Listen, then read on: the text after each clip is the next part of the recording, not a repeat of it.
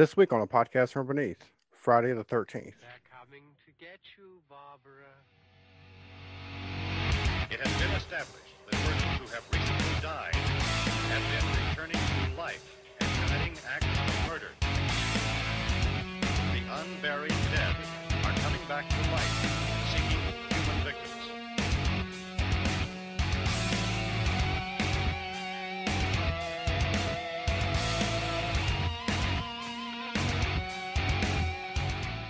Erik, how's it going?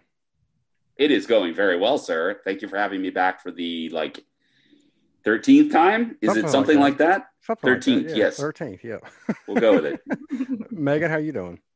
I am doing very, very well. I'm very happy to be here this uh, lovely, lovely evening. Yes, it is. Now, I have to do something first because I let you get by on your first episode without telling us what your favorite horror movie is. And that's what every Uh-huh. guest has to answer. And I don't want you to feel pressured to say butterfly kisses. um, Butterfly Kisses is probably one of my favorite found footage. Uh, it's it's up there with. Uh, I think that it pairs very well. I think it's necessary to have it paired with uh, Blair Witch Project because I think it comments so heavily on that. Um, so yeah, I think that those two are up there for found footage horror. And as far as my favorite horror horror, uh, mm, that's hard. I honestly, the movie that we're talking about tonight, Friday the 13th, is one of the ones that I love to watch the most. Um, I think that uh, this is a very hard question that you've just asked me, it turns out. I'm going to go with Friday the 13th, but I will say that I think The Exorcist is the best made and most effective horror movie. There you go. Good I love everything she just said. There, yes. It's all you great. trained me very well. Yeah. So it is December. Of course, Christmas is coming up. So, Erik, what's your favorite Christmas themed horror movie? Christmas themed horror movie. That you know, I'm I'm gonna I'm gonna tell you the truth. I mean, like I, I guess I mean Black Christmas, the the original is probably my favorite, but I feel like in terms of holiday horror, Christmas is one that has had a number of films, Silent like Deadly Night and you know Christmas Evil, but I just don't feel like it's a holiday that works very well for horror films. It, I, I think if I had to say my favorite bit of Christmas horror ever would absolutely be um, and all through the house, which was a Tales from the Crypt comic from the early 50s that was then turned into a segment first for the Tales from the Crypt film um, for Amicus Films in, I want to say 1973, and that particular segment about a woman who kills her husband um, and is trying to dispose of the body while there is a escaped lunatic wearing a Santa Claus costume lurking outside of her house. Um, and that particular segment stars Joan Collins, um, of all people. And then that segment was remade for the Tales from the Crypt TV show pilot episode. That is my favorite bit of Christmas horror. All right. That's a, I wasn't expecting that one, but that's a good one. Megan, have you seen enough Christmas horror movies to pick a, a favorite? don't you think that a christmas carol is like the original christmas horror story i think that like the uh, ghost of christmas future is absolutely horrifying in every single version of a christmas carol I think that is a fantastic answer. The good especially answer. a muppet christmas carol oh my god um like that's a really goofy ridiculous like children's version and the uh ghost of christmas future is absolutely dreadful I was gonna say the Ghost of Christmas Future on the Mickey Mouse one too. Yeah no, I think you guys are all wrong. I think the George C. Scott version, um, that not only is the best version of a Christmas Carol, but that Ghost of Christmas Future is terrifying. Fuck. The ghost of Christmas present who's Brian Blessed when he opens up his robe and he reveals the two starving children that have been under his robe, ignorance and want. That's terrifying. Yes So, Megan, I think you win, actually. you go. What about you. you, sir? I've got, what's well, I've got to add a new. I've got to add a new one because I recently came across a new one that I'd never seen, and I thought I'd seen them all. This movie's called Blood Beat, and it takes Blood place, Beat. it takes place during Christmas. But here's the storyline: uh, this woman goes to his, her boyfriend's like family's deer camp to go deer hunting, I guess for Christmas, and becomes possessed by the ghost of a samurai warrior. Wow. And that's Like. Christmas? Well, it takes place during Christmas. They have Oh, wait a second. Did they have you a Christmas tag tree. us? I did. you- I did. you- I have not gotten to check that out it's yet. But on Shudder, and it is the weirdest movie I think I've ever seen. Yeah, I have Shudder. We need to watch that. we do. And you know what? I'm armed with the proper accoutrements, not only for this episode, but to watch that movie. I have cheese crackers and M&Ms.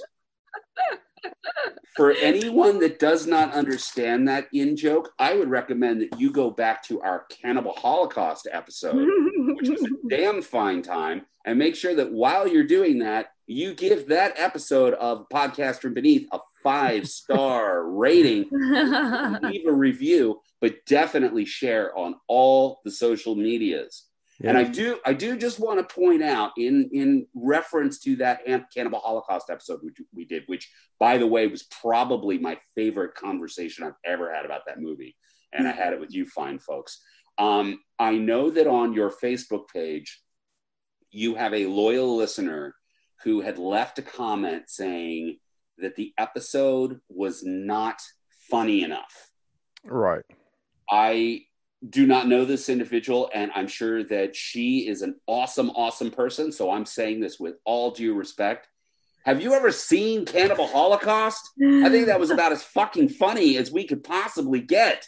Yeah, I know. Cannibal Well, I, can- Holocaust. I can let you in on that. So that person has since seen the movie.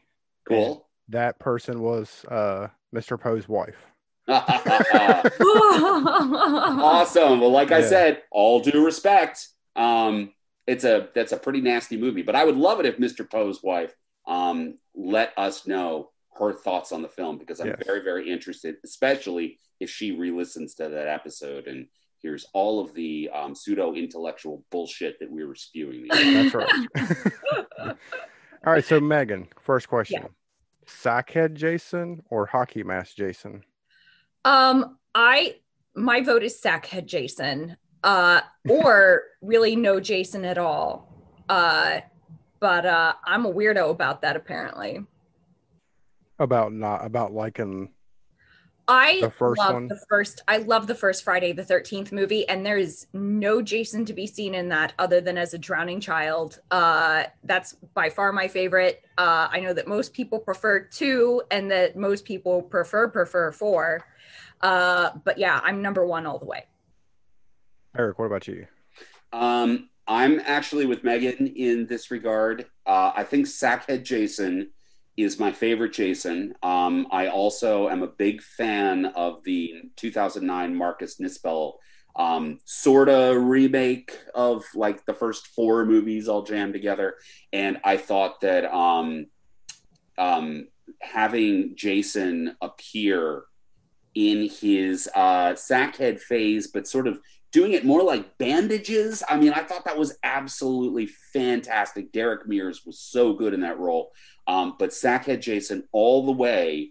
But I too think that Jason works better as, and I'm going to have to dispute what you said. There is Jason in the first movie. We have that incredible chair jump scene at the very, very end. We Okay, can call yeah. it a dream sequence. We can call it an ambiguous. There's so many questions about that though, because I mean, like he would be dead for like a long time by then. It's it's it's real. It's a real strange moment. Okay, well, we haven't we haven't gotten there, and Yeah, we yeah. should. That's like spoilers. we we have to discuss the timeline. But I think Jason works better as an urban legend, as a backstory, um, than he does as an in front of the camera killer.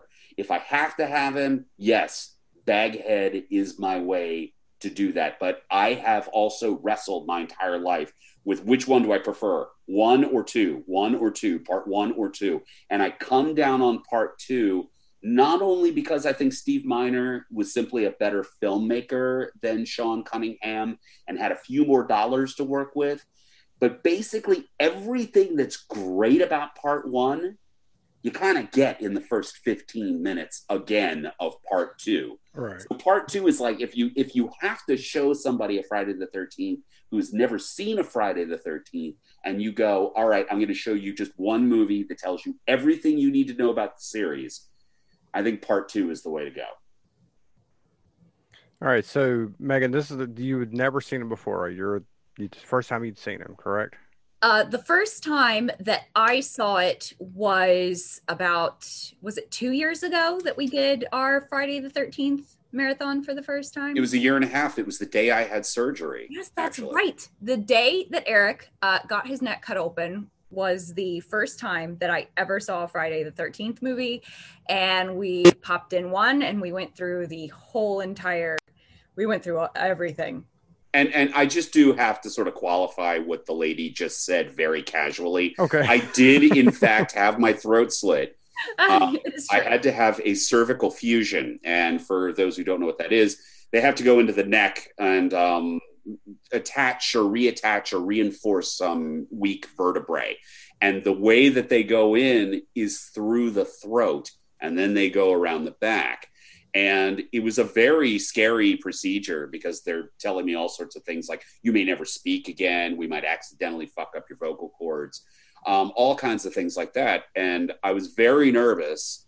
And I said to Megan, all right, you're going to be sort of sort of nursing me back to health and I'm not going to. I'm literally going to be wearing a neck brace and I can't get up off the sofa for, you know, 2 or 3 weeks. I want to marathon all of these films that you've never seen, these series that you've never seen. And I feel like we have to start with Friday the 13th, wherein the first up close and personal kill in that film quite apart from the the flashback at the very beginning where we don't actually see any penetration really annie the cook getting her throat slit um, by the side of the road i was like that's where we got to start and Yeah. it's, it just feels apropos So Megan, what was your uh, whenever you found out that Mrs. Voorhees was the killer? Was it was you were you surprised or did you kind of did you already know? I mean, just by this you know pop culture or whatever. Uh, I did not know about that. And in fact, I think that the entire experience from beginning to end was startling for me because I came into it as someone who'd grown up in the culture of, you know, Scream and slashers were kind of on the decline. But there was this sort of general opinions uh, about them where they were about, you know, half naked girls getting like slaughtered. Um, and so if that is what you think a slasher is, and then you go back in time and you watch the first Friday the 13th movie, like, yeah, sure, I guess like some of that is in there, but that's not even remotely sort of what they're focused on. So I was completely surprised by the entire movie, like beginning to end.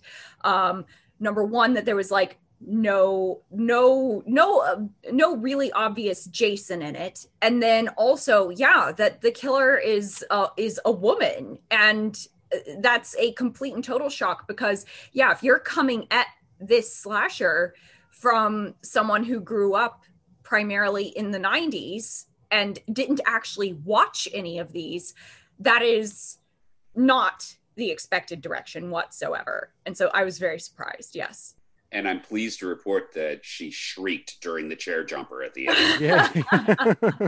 I think in every- fact everybody- we did a we did a rewatch of the series those and the elm streets um, earlier this year and she still jumped scream. Yes. I'm one of those unfortunate people who, like, uh, uh, the wiring in my brain is such that even if I know that a jump scare is coming, even if I've seen it before, it will still get me like every time. It's like an an automatic response for me. is so anyway, the, yeah. is it the music sting that gets you or the visual? Uh, that's a really good question. I'm sure that it's a combination. I can't tell you why this happens. It appears to be an instinctive response on my part. Although we were watching some kind of a scary movie the other day that didn't get me, and I was like, "Oh, this one must not have done a good job of its jump scare. If it's not, if it's not working on me, it must be really bad." It's but it's it's so artfully done. I think that even though you know they're everybody that was associated with that film is very quick to say, yeah, we were ripping off Brian De Palma's Carrie from 1976, which in turn you could make the argument was ripping off John Boorman's Deliverance from Right. a few years prior. Um, I still contend that the closing of Friday the 13th is the most effective jump scare that we have ever seen. And there are so many reasons for it. Um, the fact that the film is that that first one is so grounded in reality.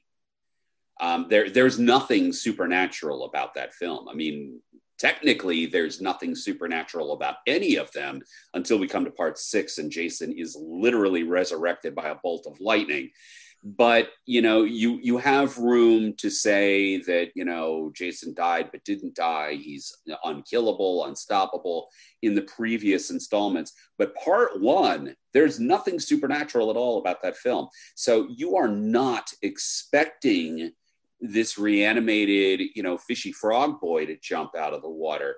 And it's such the way that the film tricks you into believing it's over.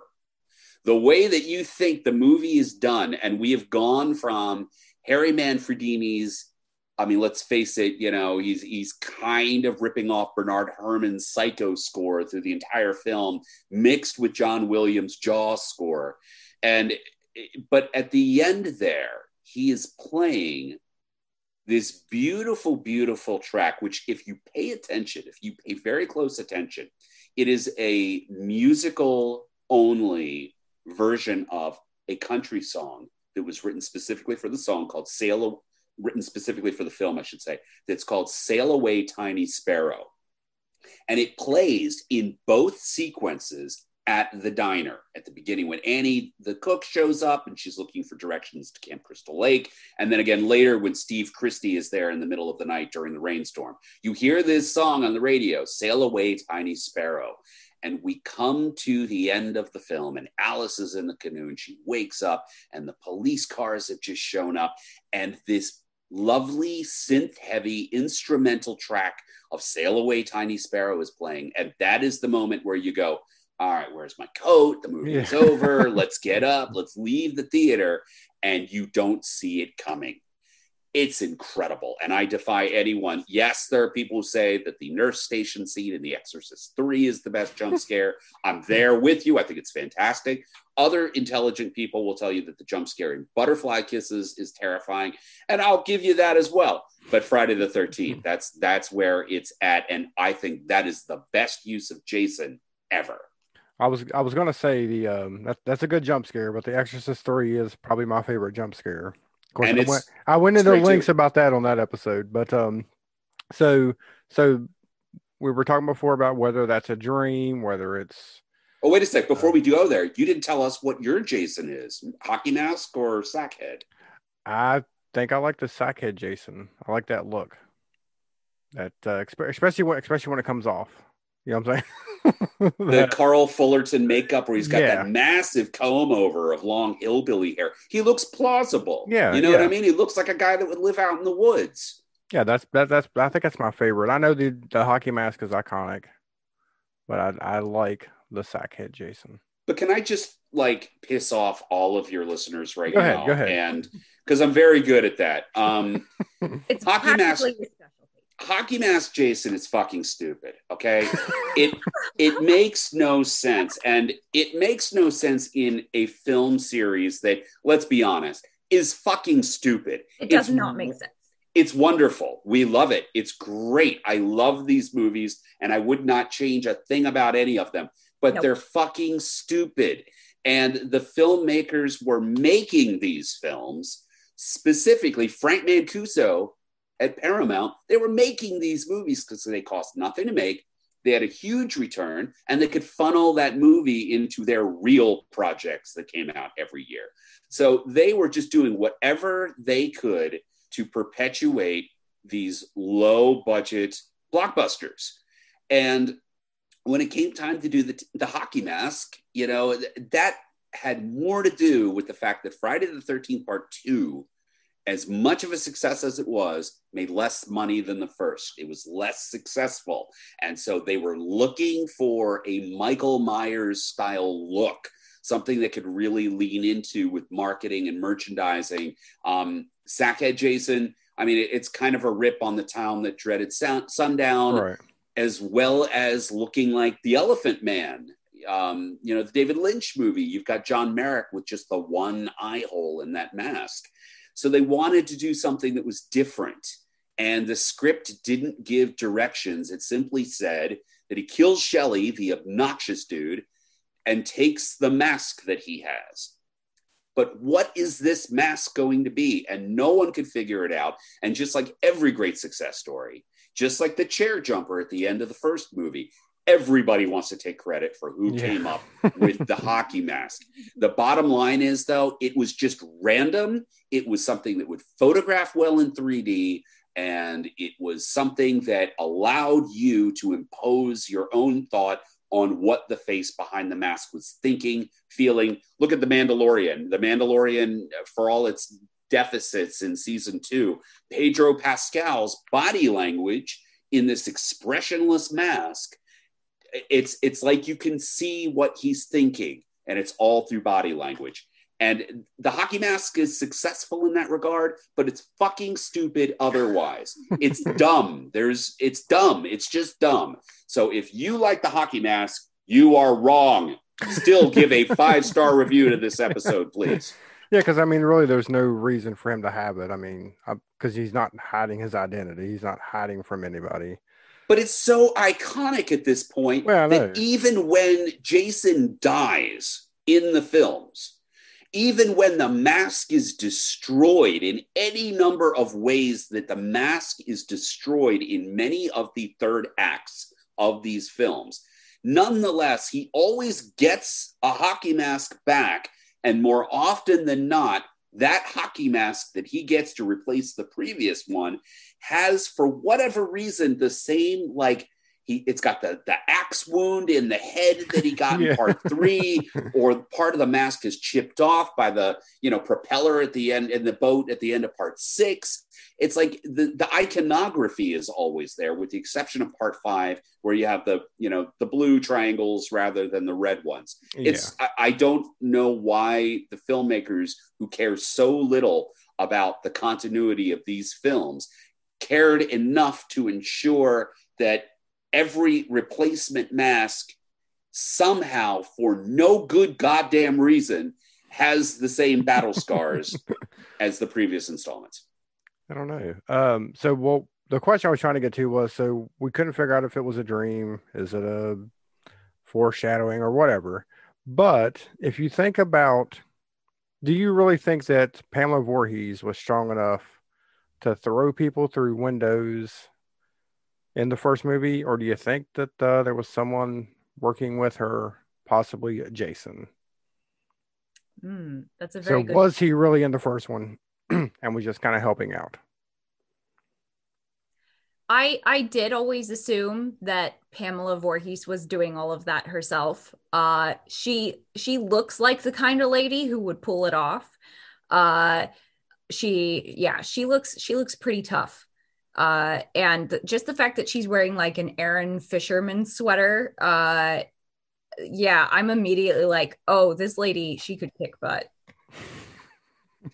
besides the you know what is jason by the time we come to the third act of part one going into part two which starts something like three months after the first one alice's dream or vision or whatever it is that that occurs during the final moments um, we have jason circa his death in 1957 he's a you know a pre-adolescent child um, who is rotting and covered in seaweed and all that stuff. When we go to Alice's death at the very beginning of part two, that's a full grown Jason that Right. shows up at her house. Um, because presumably, in this new continuity that begins in part two, Jason did not die and, in fact, aged um, at that point. What it would be 20, 24 years. So he's a grown up. Um, it, we could make the argument that Jason was helping Pamela Voorhees because Pamela was um, not simply, um, you know, and I and I mean this with absolutely no disrespect to any ladies except for Megan. Um, I mean, she's. It's not that she's the fairer sex, it, but rather it's that she is a woman who is approaching her September years, or maybe Right. even her October years, and she's taking down these strapping teenage boys. Um, and as you said, she's launching bodies through windows. She's setting them up and in these elaborate discovery drop downs and whatnot. How is Steve Christy strung up the way that he is? Um, you could make the argument that Jason was helping, but then that gets into that fucking timeline we keep talking about. If Jason is alive and she knows he's alive, why is she killing anybody? Because technically he didn't die. I think I think that from my perspective, I don't try to make sense of that first movie. Um, and I like it better when it doesn't make sense because it is a movie. And Erik and I have talked about this a lot because he very much of the big three franchises, he expected me to like Nightmare on Elm Street the best because I think it's the most structured and the most sort of writerly of, you know, of of Halloween between Halloween, Friday the 13th, and Nightmare on Elm Street. It's definitely the most intellectual, I guess. Uh, but I adore Friday the 13th the most, and I love it the most because it is just pure subconscious. And so things are coming out in this movie that are not intended because no one really cared that much. They weren't trying to make it make sense. They were trying to slap this movie together and get it out as quickly and as cheaply as they could. And they were not giving it that much thought. And that is the absolute beauty of this movie is that that means that what you get at the end is all of this deep, dark, subconscious shit. And it is beautiful and wonderful and amazing. So I do not try to make sense of it. And that's just sort of like my personal preference because I feel like it is not supposed to make sense. I agree. I mean, I think that the the characters on page are, you know, no pun intended, paper thin.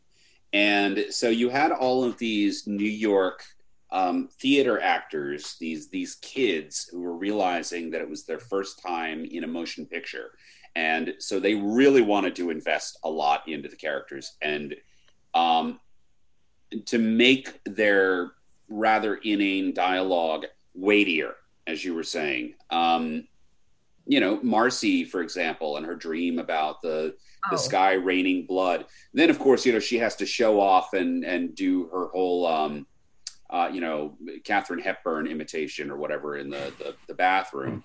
Uh, very actory, but nonetheless, the point stands to reason that you know everyone was giving their dialogue um, meaning that perhaps Victor Miller did not intend.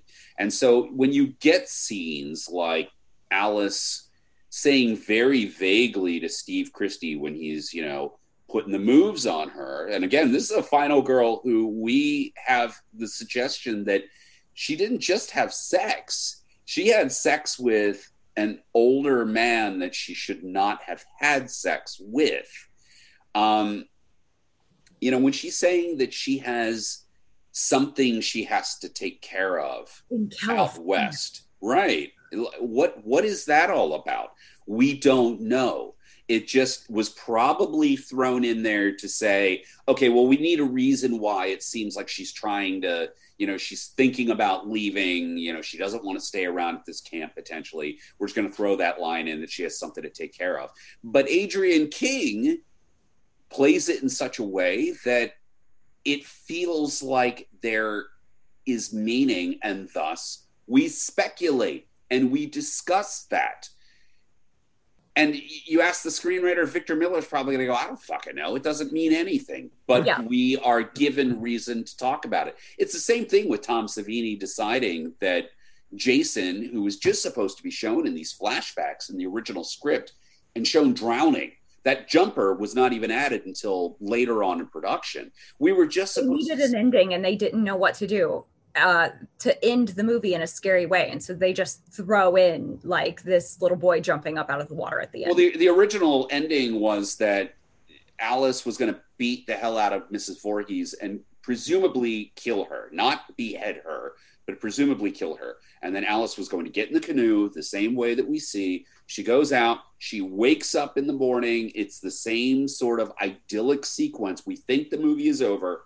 And Mrs. Voorhees is like in a tree near the shore and like jumps into the canoe and attacks Alice. And then they were going to have their final scuffle, and Mrs. Voorhees was going to die there. And then it was decided let's kill her before and then have Jason pop out of the water.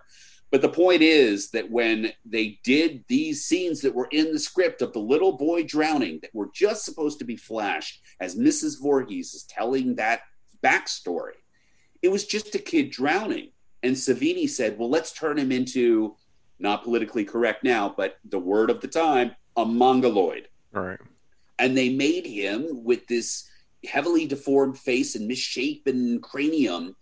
What was the meaning for it? There was no meaning for it. But suddenly, Jason takes on these aberrant, potentially frightening characteristics, which says more about society's fear of um, the disabled than it has anything to do with what Jason was originally intended to be. But again, all of this meaning is it, it, the movie is asking you to read things that I would say none of the sequels, except maybe part two, ever invite any sort of deeper analysis of. And this is why I love the first movie so much because it's just it number one has this sort of naturalism to the way that it is filmed. And a lot of this is because it had like basically no budget and they didn't know what they were doing. And like Erik said the actors came in and they kind of filled out these characters and these roles in a way because they're stage actors they had done before.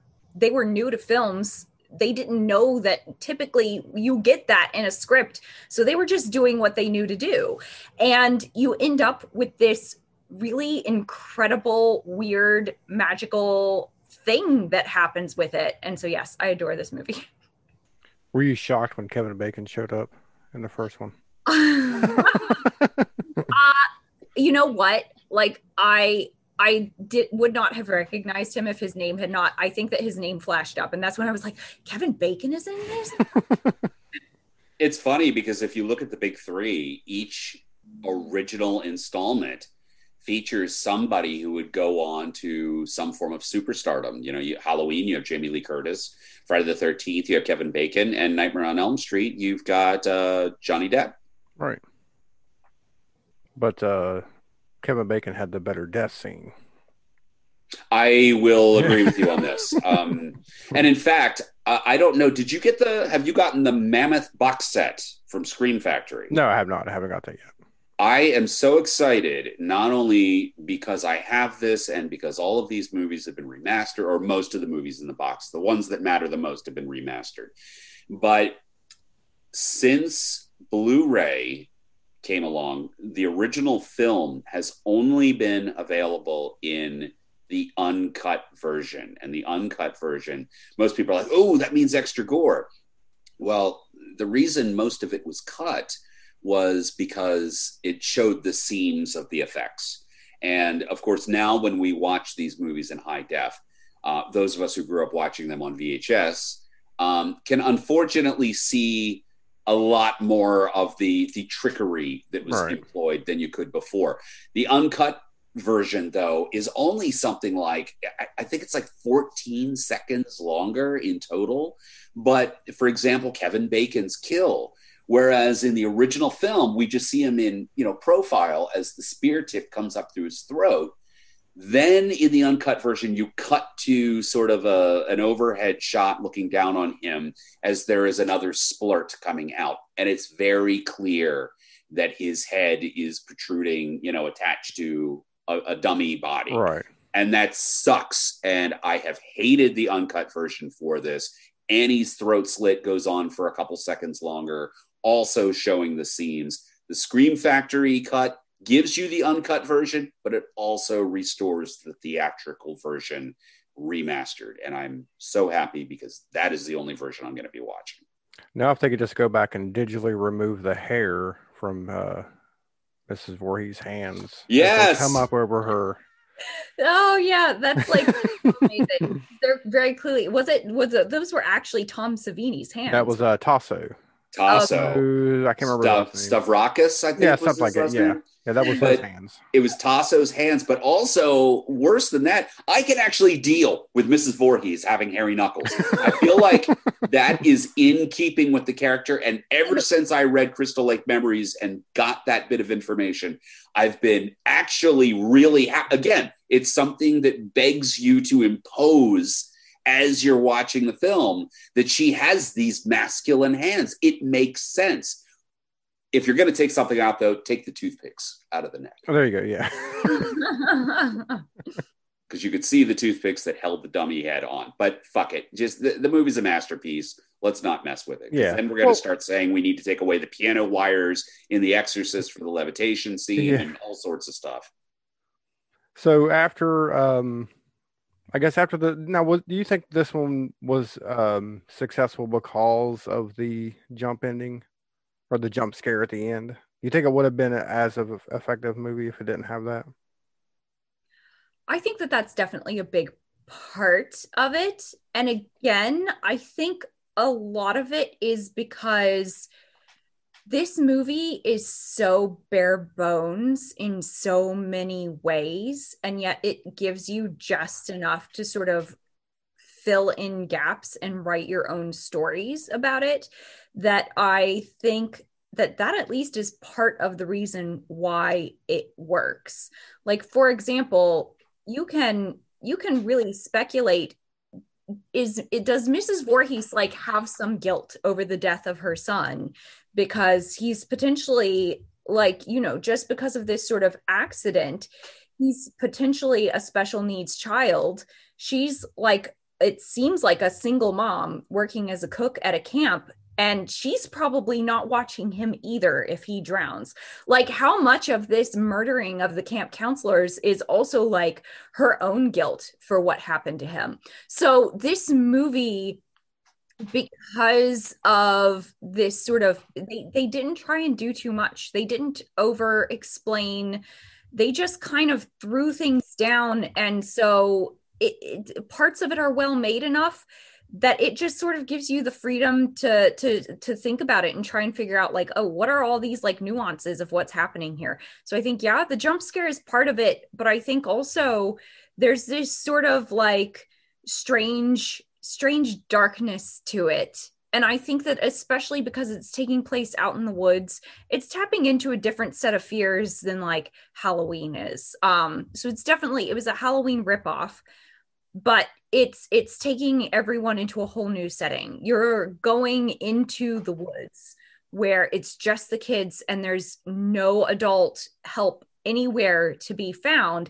And that's a totally different context that they're sort of like tapping into there. And so i think that that also has a lot to do with it. It's just these strange like circumstances and accidents. And it's a lot like star wars i think in in the way that it's a whole group of people who kind of came together and shaped this movie into what it was. And it works because of you know all of these various inputs that happened See, I just think with that with that that jump ending or jump scare ending, when it came out back then, if you wanted to see it again or wanted to show somebody, you had to go back to the theater. There wasn't any, hey, let me rewind the tape and show you this.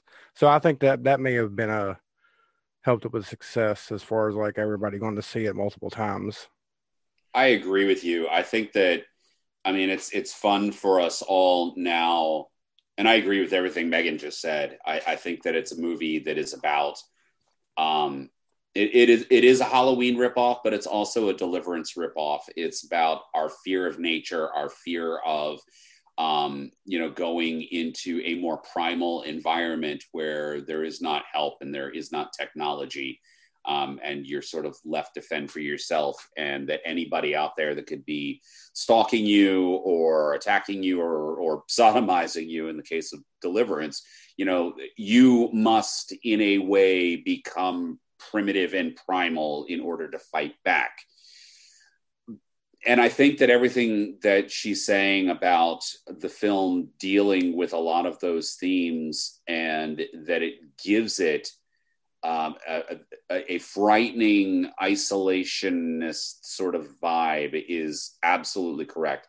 But let's face it, the target audience was walking out of there talking about that fucking chair jumper, yeah. how loud they shrieked. And it's no surprise that every film after that tried to replicate the ending and failed. Failed over and over again. Every film, even part two, my favorite of the series, failed. Oh yeah. Do that. Yeah. Okay. Well, I got uh, one. I got one more thing to bring up before we move on to the second one, and it's something that Megan said where maybe the mom feels guilty because she was wasn't watching either. Um, and I know there's some theories out there, but where was the father? Are we are we digging into the sequels, or we just looking at what's in part one? Uh, we'll, we'll, we'll probably go and touch on some of the sequels. But but in this question right now, we're only looking what is in the um, the yeah, yeah, it, yeah. You can go through the rest if you have to. if, if you have some information that is tied to those about well, I mean, who the Elias Elias Voorhees was going to be in part six. He was supposed to be paying the the gravedigger that we meet um, to continue to you know maintain the upkeep of Jason's grave, and then it was decided you know by Tom McLoughlin not to shoot that. Um, there were other places where Elias was going to pop in, and he never did.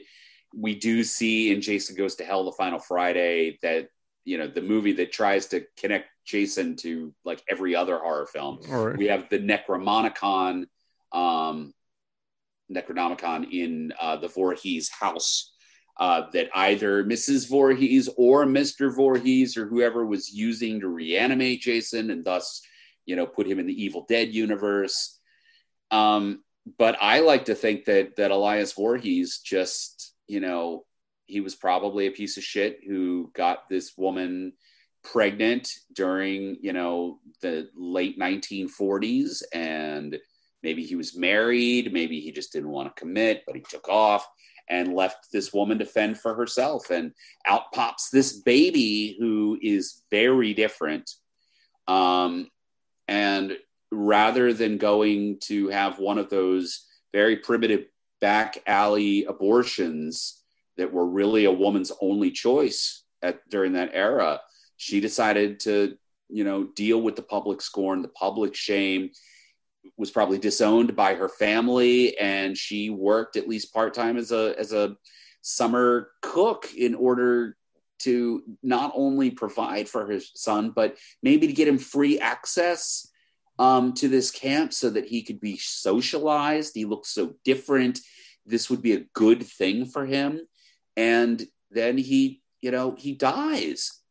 And I, I think the dad was probably nowhere to be found in any of this he probably never even knew the kid's name, probably never even knew that he was a special needs child. My question is those kids that we see killed during the 1958 flashback in the beginning, are they the counselors who were not paying attention when Jason drowned it? Does Mrs. Voorhees have her revenge at the very beginning of the film? I know I've just got I went totally off topic. No, that's fine. You guys made me think. yeah, that, I never. Yeah, I never even thought about that. I'm wondering, did what was this a case where she got the two who did it? Because we see them go upstairs to fuck after singing "Kumbaya," literally, and um, she kills them. Was that the two, or were they like all the other counselors that she kills in 1980, in that they were just, you know, they represented what yeah, happened? Like, yeah, because I mean, I guess she's crazy now, right? Sure. You know, her kid's dead or whatever. So yeah, she probably would get re- you know revenge on the entire all of the camp counselors, or not just the two that she was you know thought was responsible. but it raises the question: if she, if those two were not the two in question, did they ever get their comeuppance, their just desserts, or did they just scoot on out of New Jersey and never, you know, connect that all the mass murders that happened there afterwards were because um, he wanted to get his thing wet? Is this like the Nightmare on Elm Street situation where the parent is never able to get justice, and so they like then take justice into their own hands kind of like situation? Like maybe she couldn't get her hands on the counselors that actually were responsible for jason's death and so she just was killing willy-nilly. Well, the It's other thing too it's a was question we don't know yeah, but um, I would assume that those same counselors would have came back the following year. That's probably something they do every every summer. So yeah, maybe, I I think maybe those they're two in part the one two. also. I, I think those two were the two. It could have could have been.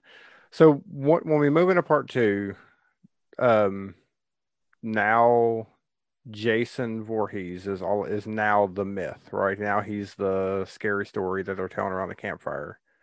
Where did that come from as far as between the end of the first one and where we are now?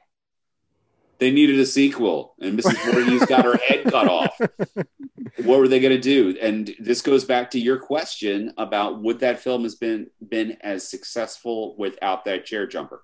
No, because for all the reasons that you and I already said, no. But also the most important one: if there had not been a Jason jump out at the end, there would not have been a Jason to become the killer in part two. Yeah, that, And yeah, yeah, that was that was my point. Like in in the story wise, so you have Mrs. Voorhees, she gets her head chopped off, and then we see this, you know, kid Jason jump out of the water, which is now a dream. But are you telling me that now just because they're telling stories about Jason that that manifested him, that where he comes back and actually kills the final girl from our first movie and is now a, you know, what I'm saying, or was he already? Did he already make his presence known after the first one, but before this one? but that's where it gets so stupid. That, that's where it gets so stupid because here are your options. Either number one, Jason drowned in 1957. He drowned and the murder of his mother reanimated him. And he was reanimated, or, or a ghostly version of him jumps out of the lake and he's back to being, you know, 10 to 13, whatever his age was. And that's the frog boy that is going to, you know, continue to kill people. How is it that three months later he has now grown to man sized stature? How did he age and how did he age so quickly if he is a ghost? Or did was that a dream when he jumped out of the lake, but maybe he rose out of his grave at the same time? But if he rose out of his grave at the same time, he'd still be a little frog boy. So he wouldn't be in a, an adult body. Or do we go with the mythology that is in the movie, which is he didn't actually drown, but everybody thought he drowned? He climbed out of the lake where there's a summer camp right there where his mother works, and that his mother keeps coming back to set fires and poison the water. And no matter how mentally disabled he is, there are people everywhere driving around doing things. I mean, it's isolated, but it's not like we're talking it's, you know, out in the middle of the desert or something. There are still roads. There are roads, they go places. He could have walked anywhere during the 23 years. Someone would have seen this guy in 23 years. Hunters, um, you know, national parks people, whatever. He's living out there in the woods. Somebody would have seen him. And now all of a sudden he has decided because he just happened to see his mom get her head cut off. The mom that he's presumably he saw his mom. He didn't go, you know, hey mom. He, he just like sat there, watched her get her head cut off, and then just hung out for three months. And then somehow with a bag over his head, managed to ride a bus or you know something to go to Alice's house and then call her from a payphone. I mean, how did Jason learn how to use a phone? Right. Where did he get the quarters to call her? How did he do this? If he is indeed alive. I'm I'm speculating here. So um, no, it makes no sense. But if someone's got a theory, um, make sure you leave a five star review and um, leave a comment. Megan, what do you think? I think that the I mean the only way that you can make any kind of actual sense of it is to go okay, like presuming there's no magic involved, which at this point it's it's not apparent that there would be. And assuming that everything that Ginny says is true, um, you're talking about yeah, okay, so this this kid went out into the woods and has been living there ever since. Uh, my assumption would be it's because he'd sort of suffered enough at the hands of people, and he's like, all right, at this point, they've assumed that I'm dead. I'm just done with like human beings in general. I'm gonna go like make it on my own. Uh, sorry, mom. And yeah, just goes out and lives in the woods. And then that sort of makes you think, well, okay, this jump scare at the end, like, uh, presumably Alice like completely and totally traumatized from the events of this evening and out there in the canoe maybe she catches a glimpse of like the living jason like on shore or something and like then conjures up this image of this boy leaping out of the lake in her mind to kind of like cope with it. Or like that's the only way that she can interpret what it is that she's seen. Uh yeah it's it's really like there are a lot of question marks and of course yeah that question of what happens at the end of the first movie is huge and it's sort of hard to know because yeah alice has been through an enormous trauma like all of her friends got killed in front of her. She discovered all of their bodies like mangled in these strange and horrible ways and then confronted the murderer who she then also killed. So, you know, what happens at the end of the first movie then sort of like feeds into all the question marks of the second movie. And the only, you know, solid information that we get is this interpretation by the counselor and the best final girl ever, Ginny. Um, and yes, uh, in spite of the fact that I love the first movie the most, I think that Ginny is the best final girl that we ever get uh, in my personal opinion. I'm a fan. I'm going to say that, first of all, Ginny is the second best final girl we ever get because we all know Nancy Thompson is the There's greatest Nancy. final girl. Um, it's amazeballs. But Nancy is also unrealistically amazeballs. I mean, she put together all of those traps in that house in like 30 minutes. Um, first of all, we haven't gotten into Nightmare on Elm Street. That's a whole other conversation, and the whole question of are, is she even awake at that point? Because Yes, it's all dream logic at that point in the movie. But also, Ginny, I will say, being you know my second favorite final girl in all of the franchises, um, manages to repeatedly kick Jason in the nuts and hurt him and all that stuff, and then does the same shit as Alice, where she knocks him down and then runs away instead of finishing him off. And she's escaping from this deranged masked lunatic, but then she sees a mouse and she pisses Yeah. herself, which you know brings Jason's wrath upon her. But I digress. Um, I would like to say that for all the shit that I'm saying about how Jason being alive makes no sense, I do think that my favorite version of Jason, and honestly, my favorite bit of the the folklore of the films is the idea that he is somebody that people thought drowned, but he didn't really die, and he's lurking out there in the woods. And don't go in the woods because he'll get you. I think that's a wonderful bit of folklore that we see all over the world going back to the beginning of time. I mean, it's Grendel essentially. You- Friday the 13th is Beowulf in so many different ways with the mom who attacks our hero and then she gets her head cut off. Uh, and then her, you know, child, uh, you know, uh, it- living under the water. I mean, it's all it's the same story as Beowulf in so many respects. But the thing is that we have these universal stories of the dark stranger that lives in the woods and he usually he unless they live in gingerbread houses will get you if you go in there. And i think that jason captures that sort of you know that summer camp story of cropsey that so many kids heard about going to sleepaway camps and whatnot all throughout the 70s and 80s and it's a wonderful bit of folklore. I would just like to know how it is that this deformed child with a gigantic cranium, because we do have to talk about Jason's changing look in these Yep. movies, is hairless and has some form of alopecia in the first film. The second film, he's got this massive comb over, this long, scraggly bit of hair that only grows on one side of his head, which leads to the question Was Pamela Voorhees shaving his head so that he would not look like a 13 year old with a comb over, which is the only thing that can make him look worse?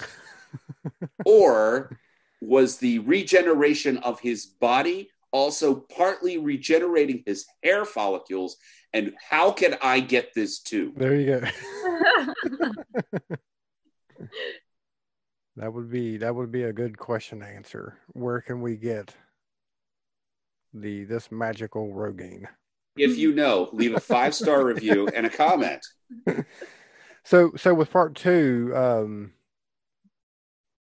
this this isn't the point where they are just cashing in on nudity and death scenes, right? They still kind of have a they were going for a decent storyline, right? I think I, I think it's kind of a a bigger budget remake of the first movie, and um, but again, I think it's a more imaginative one. I think that it's a more polished one, and you know, I mean, you can kind of look at it as being the Evil Dead Two of this series. It's a it's a much better version of the first one. In theory, I still think that Evil Dead One is better than Evil Dead Two, but I think Friday the Thirteenth Two is better than Friday the Thirteenth One. um, I think it has some really great kills. Um, you know, Mark getting the the you know machete in the face and then going backwards down some stairs in a wheelchair is vicious. It's vicious. It's horrible. It's it's awful. We don't kill the disabled that way unless we're Friday the Thirteenth. And Right. I salute this film for for going there. It's it's got some it's got some great kills. It's got likable characters. Um, I think more likable than in the first one. And yeah, I mean, I think it's cynical. It's a cynical film that's saying let's basically redo the first one and we need to have a killer so fuck these kids they're not going to care it no this doesn't make any sense to make jason the killer despite the fact that it made sean cunningham who you know did the first movie go I, I don't want anything to do with this because that's stupid Right. I wanted to do what John Carpenter wanted to do, which is make this an anthology series where it's, every movie takes place on a Friday the 13th and it's about different characters.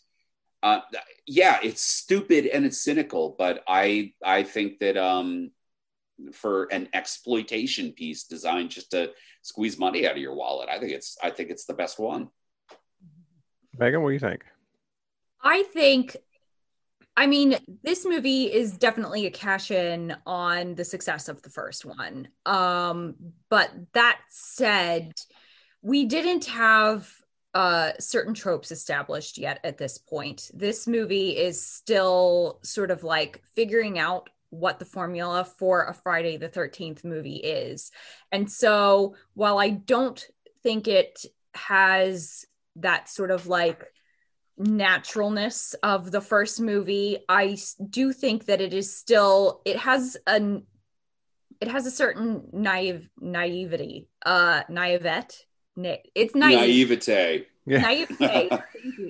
Yeah. Uh, it still has this naivete to it that I think is what I love about these first two movies. In that, like, you have a bunch of teenagers in the woods, and they're relatively likable people. And when there is nudity, like this was something that I remarked about a lot, Erik, the first time that we watched these movies, is that this is not nudity the way you so very often see it in modern horror movies. It is there, but it doesn't feel terribly exploitative.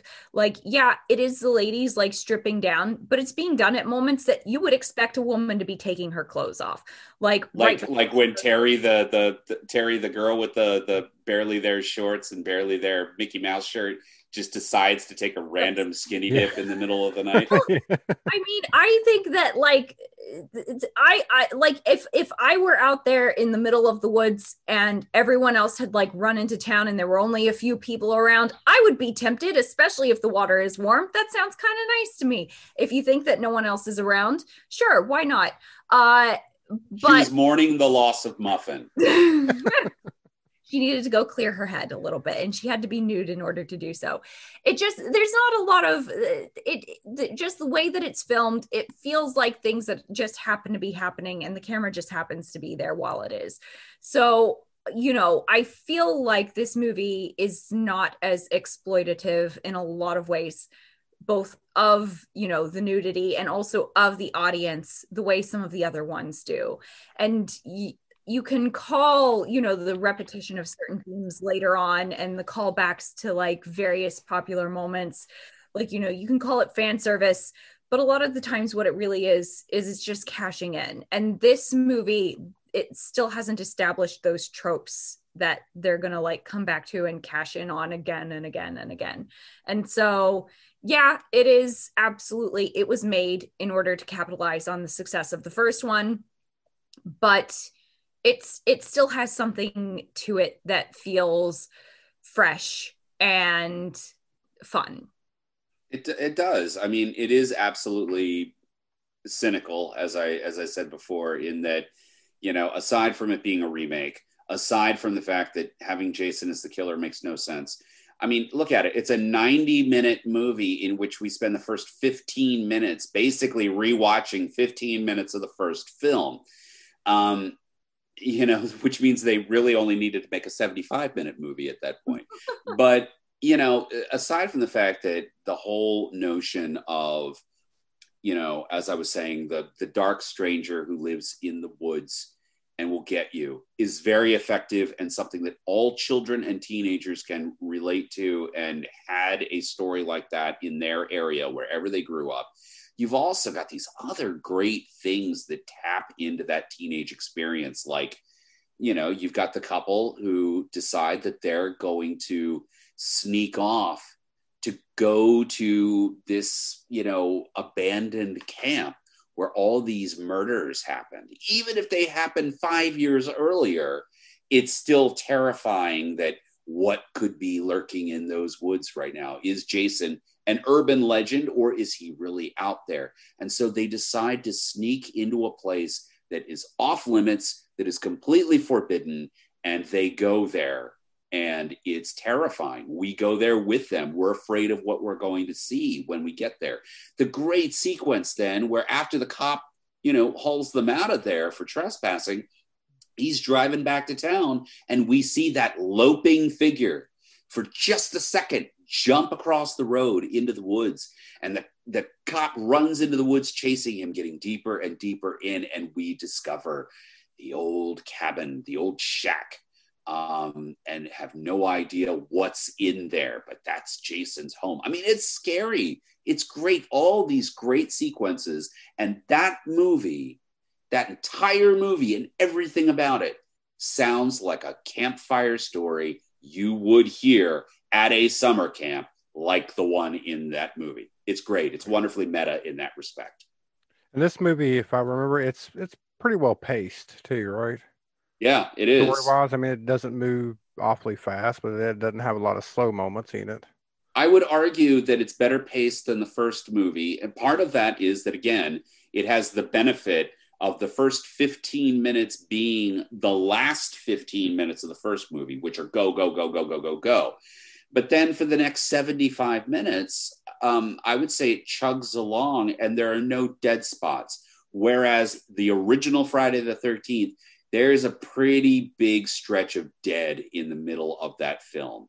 Once once you've lost Kevin Bacon and once once Marcy is dead, um, there's a lot of Alice walking around the flashlight, making tea, figuring out what's wrong with the generator, calling for Bill. I mean, it's it's it's there's a lot of just wandering around in that movie for a while. And then, just like the first movie, this movie also has a uh, jump scare at the end. Yes. Uh, and this one, I think, I think the end of this movie raises even more question marks than the first movie does. Where's Paul? Where's Paul?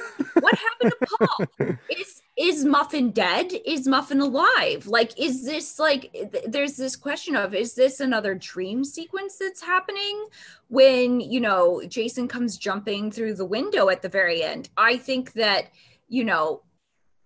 I- think it's a really cool stunt. I don't think it's as effective, you know, as what happened in the first movie but it does leave you with, the question of like did she actually kill jason in the woods what happens there at the end like we don't really it's not really very clear um yeah and then what what happened to paul How did she? How did she survive this? yeah How did How did Jason survive taking you know a machete to the clavicle? Um, but you know when we get to part three, which also opens with you know the the the final moments of the previous film, it's interesting to note that, and we'll talk about Jason's look in that movie because that's a whole series of of contradictions. But we never see the unmasked Jason sequences at the beginning of part three. He takes the machete to the clavicle, he falls down in the hut, and then Ginny and Paul stagger off. And then we see a new shot bit, you know, a new bit of footage that's been shot for part three, where Jason, with the machete in his, his shoulder, clambers away and then we go immediately to what happens in the beginning of part three. So technically, you could argue that part three negates the very end of part two. We could still say that maybe he did go and kill Paul or do whatever he did to Paul, but we never see it. Yeah, that's uh I think I'd seen something I know I know I'm getting like technical with it here, but wasn't that something really to do with the actor not showing back up? Or I mean I'm saying like it's just one of those you know, the actor didn't show back up, but we'll just leave it in there like it is and then it there were a couple of issues with the there were two people who played jason in this movie um one of them was a younger stuntman i think correct Steve Eric? Dash. Steve Yeah. Dash. Um, and then they also brought in uh, an older and more ex- more experienced uh, stuntman uh, to play some of the other sequence. So basically, one guy, the only part that he did basically was the jump through the window. Um, and then for whatever reason, they then brought in someone else for the rest of the movie. So it's this big convoluted thing. Everyone has a different story about what happened and why it happened um yeah there are a lot of question marks over like jason and who played him in this movie because i don't think they even credited the, the the guy who does the jump through the window right? He's not even credited in the movie. Is this accurate? No, Steve Steve Dash is the one who did the jump. okay. And he was absolutely credited. And that is you know that that's a big part of the you know the source of contention among certain parties is the fact that you know he got the credit for being jason okay. Um but you know it's it's it's a lot of he said she said and i mean that goes right back then to what happened. Uh and, and no i'm sorry. I'm i'm i'm misspeaking. Steve dash is the one who played jason most of the time. It was an it was a stuntman named warrington gillette who was the younger guy who did the actual jump through the window. Um but yeah it's there's a lot of he said she said about which Jason actor was playing Jason during certain sequences. But that's also the case with Where's Paul, in that, you know, there were stories that were told for the longest time that John Furey, the actor who played that, got into some sort of argument with Steve Miner um, and didn't come back to film. And both John Furey and Steve Miner have said, no, it was nothing like that. That was you know there was intended ambiguity at the end of that film we see dead muffin earlier in the film so theoretically if that is dead muffin there cannot be a muffin at the door right. yeah. right jason is flesh and blood he takes a mortal wound and by the way none of us have talked about the fact that Ginny's sequence where she puts on the sweater and pretends to be Mrs. Voorhees is fucking aces and is arguably Oh, yeah. the best sequence apart from the chair jumper in the first movie, the best sequence in this entire franchise. It's wonderful. But Jason takes the machete in that scene and is theoretically dead. So there cannot be a Jason who not only shows up at that cabin, but jumps through a window, right? And with all that being said, if Jason did jump through the window and had enough strength and was able to, you know, uh, com- use velocity and physics and mass and shit to throw himself through a window, there's there's no way that Ginny is surviving that. Ginny's dead. Right. Ginny is going to die in that tiny cabin where Oh, yeah. she and Paul are cornered, unless Muffin is also back from the dead and is superhuman and also has Jason's superhuman strength and kills Jason. Um, Yes, the Shih Tzu got got him. Exactly. The Shih Tzu hits the fan. So there is absolutely no way that ending can be literal and have it make any sense at all, especially with missing Paul. Though I do have a theory about Paul when we come now to part three. All right. So, just as a um, perspective of writers, is that just something you don't worry about? Plot holes when you hey, hey, I've got this really awesome ending, and it's really not going to work to get there, but I'm going to do it anyways, just because I, don't really wanna- love the ending. I don't want to preempt Megan, but I do want to say that I, I just want to say that everything she said about part one, everything we talked about with part one, wherein we must impose our own meaning and our own interpretation for movies that are this stupid, they really challenge you to think about them and try to rationalize them to yourself. And I think the end of Friday the 13th is another, or Friday the 13th part two is another example of that, wherein we're sitting here talking about it right now. Um, you know, 40 years later, we are sitting here talking about what the fuck happened at the end of Friday the 13th part two. Yeah, And I it- think that's, and that's great. yeah, and it's just a slasher film. There's no, you're supposed to just enjoy it. this is the thing that I love about Friday the 13th. And this is the thing I was not, I would never have predicted I would love about Friday the 13th. It is that it has no pretension uh, whatsoever.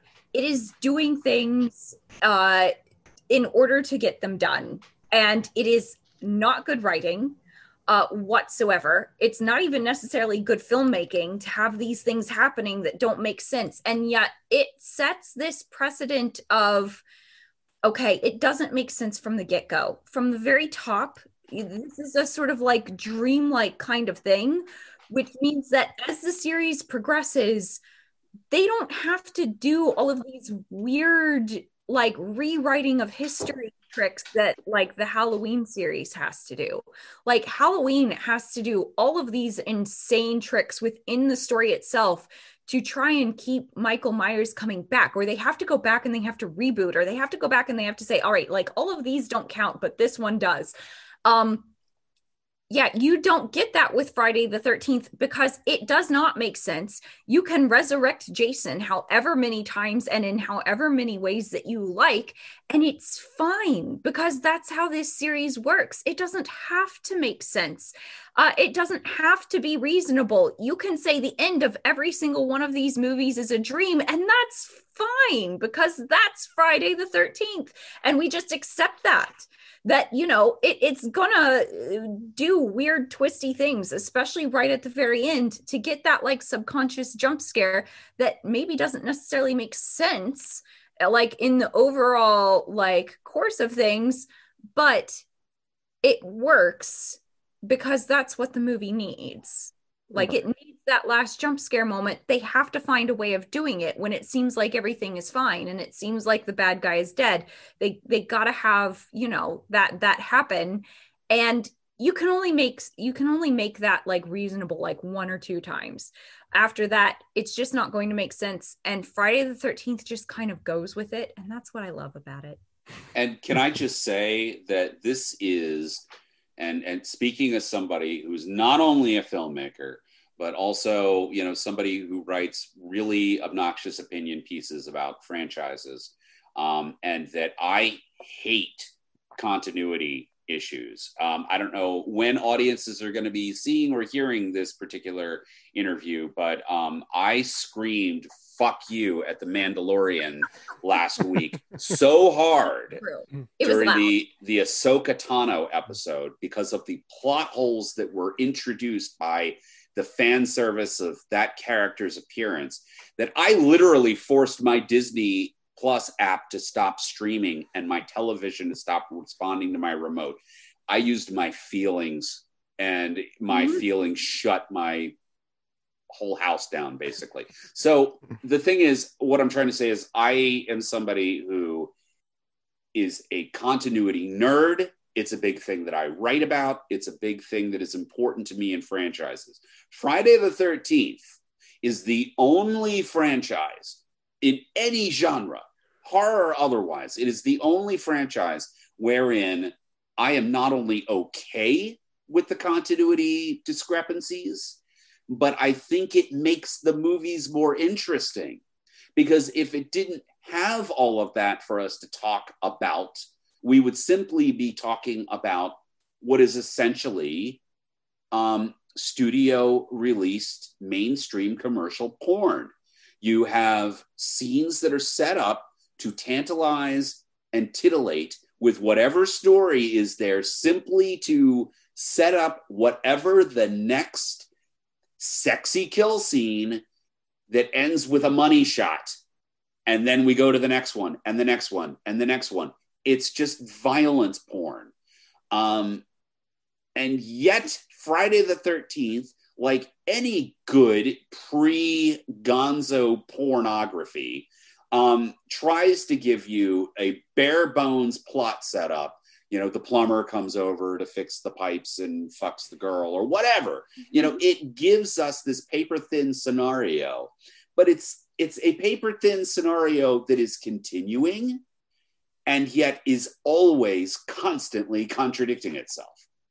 And so you are forced to intellectualize it to a degree in a way that you don't have to with Freddy Krueger or with Indiana Jones or with anything else.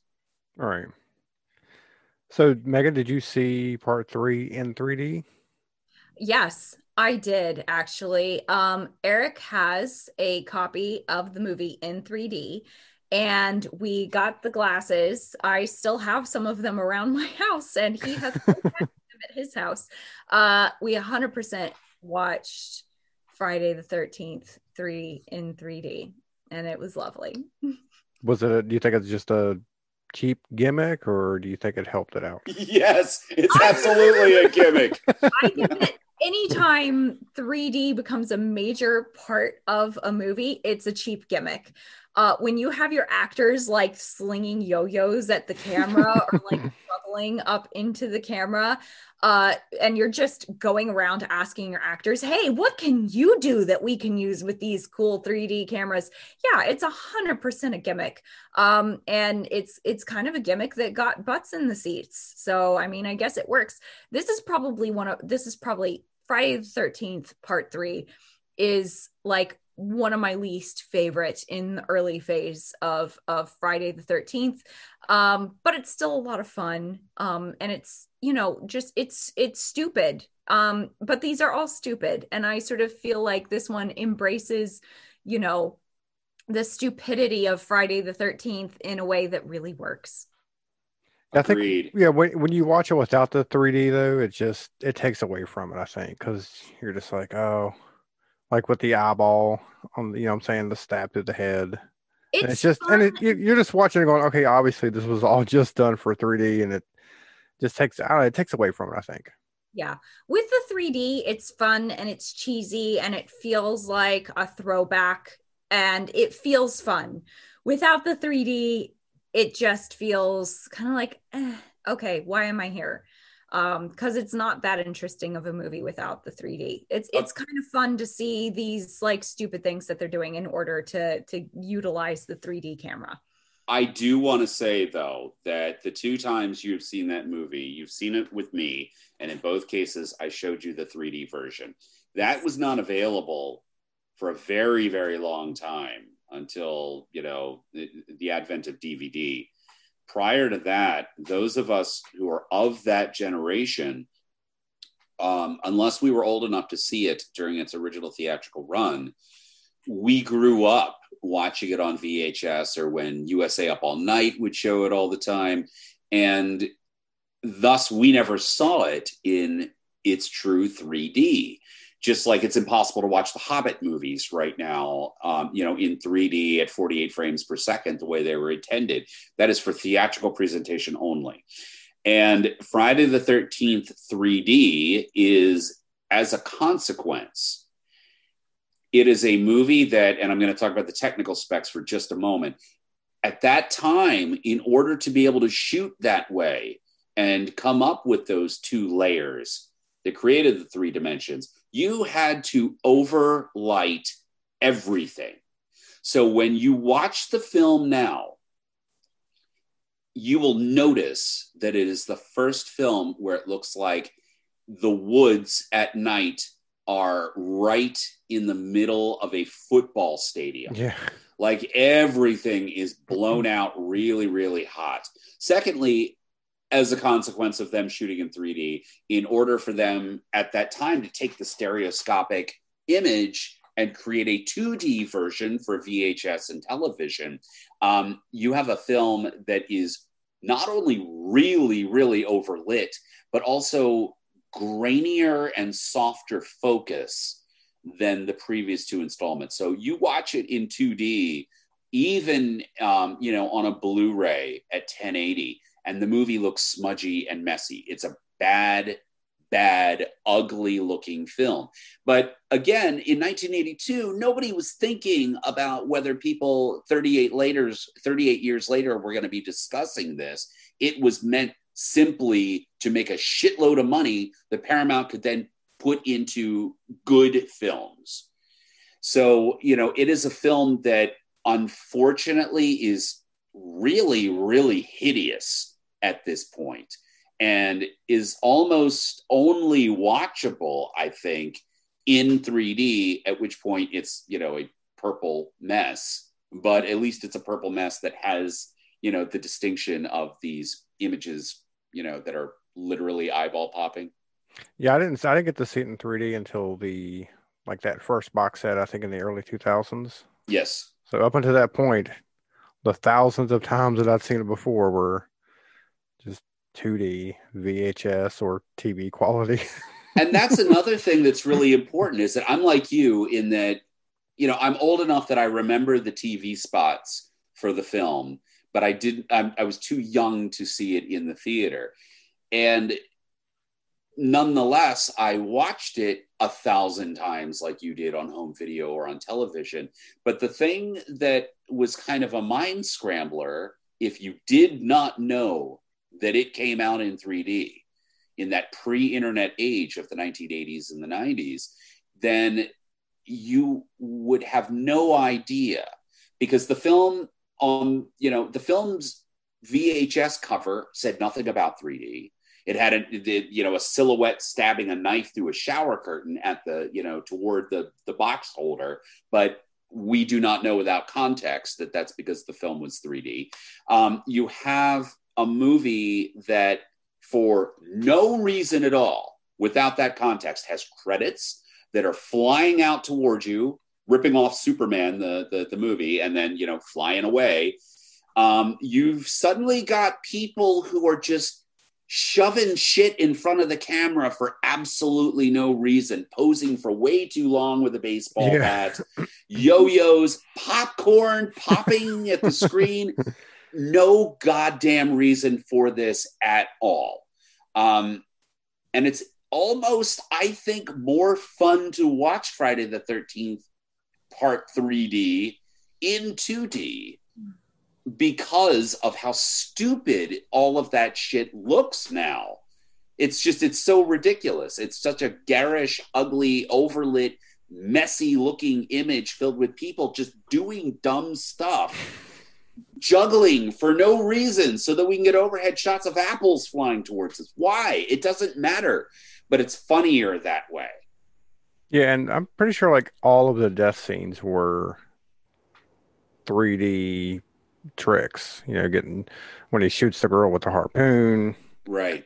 Like I said, the uh, where the was it a poker, like a fire poker that gets stabbed to the head with the eyeball on the other end? Oh, Uh, the, the thing with the eyeball is Jason actually like crushes uh the boyfriend's head. Oh, that's what it was. Yeah, Rick. Rick. Yes.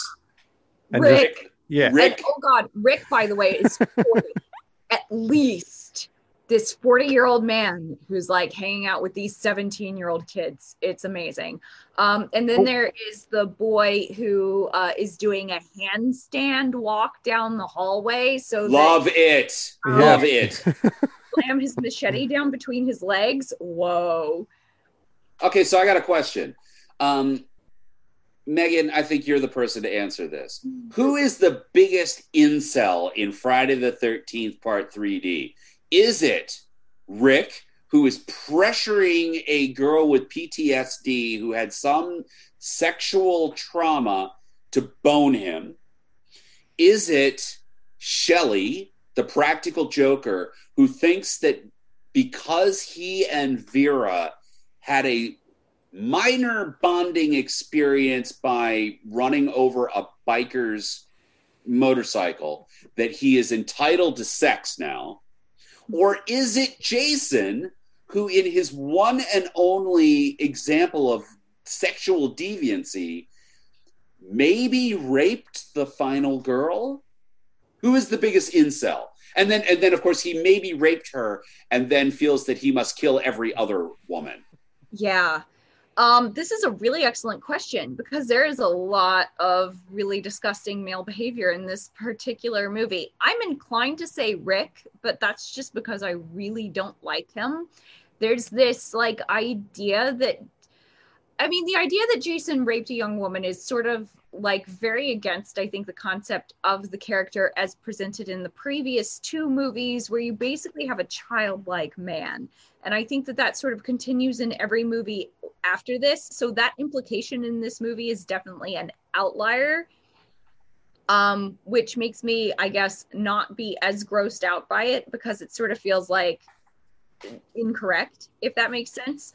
Um, and Shelly, to a certain extent, like he's a younger man he's still still figuring his stuff out he's being horrible and abhorrent and obnoxious but there's also this sense of insecurity and this opportunity that maybe he's going to grow out of it rick is just an old dude hitting on a young woman who like really does not need an old dude hitting on her and it's gross he should know better Yeah, that's something that we brought up on our uh, sleepaway camp episode, which was back in the 80s. That was a big thing that was in a lot of these movies. The older male going after the younger preteen or barely preteen uh, female. Well, take a look at the the very opening of the film. We've got the world's most disgusting, can, you know, roadside store owner, and he's, I mean, he's so disgusting that when he goes to use his outhouse and take a shit after he has just been eating food off the the, the shelves that he is then resealing and selling, he goes in, he takes a horrible shit doesn't wipe his ass.